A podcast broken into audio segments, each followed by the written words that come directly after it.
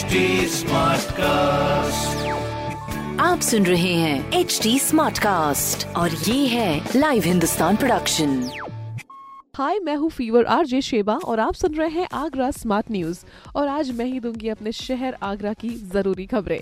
सबसे पहली खबर ये है कि ताजमहल का रात्रि दर्शन जो कि आज से होने जा रहा है, उसके लिए काफ़ी लोग एक्साइटेड है, जिसके लिए एक स्लॉट में 50 लोगों को ही परमिशन दी जाएगी।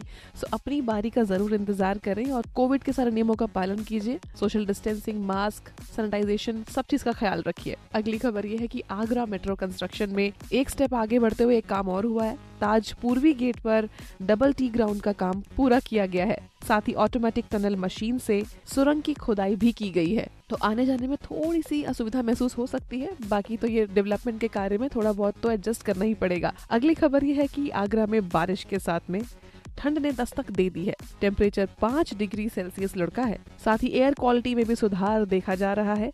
तो ऐसा ही मेंटेन रहे, जबकि दिवाली आ रही है तो पटाखों की वजह से और एयर पोल्यूशन ना हो, इस बात का ध्यान रखें। और भी खबरों के लिए पढ़ते रहिए हिंदुस्तान अखबार। और कोई भी सवाल हो तो ज़रूर पूछिए फेसबुक इंस्टाग्राम और ट्विटर पर। हमारा हैंडल है एट और इस तरह के पॉडकास्ट के लिए log on to W W W dot H T smart cast dot com आप सुन रहे हैं एच डी स्मार्ट कास्ट और ये था live Hindustan production smart Smartcast.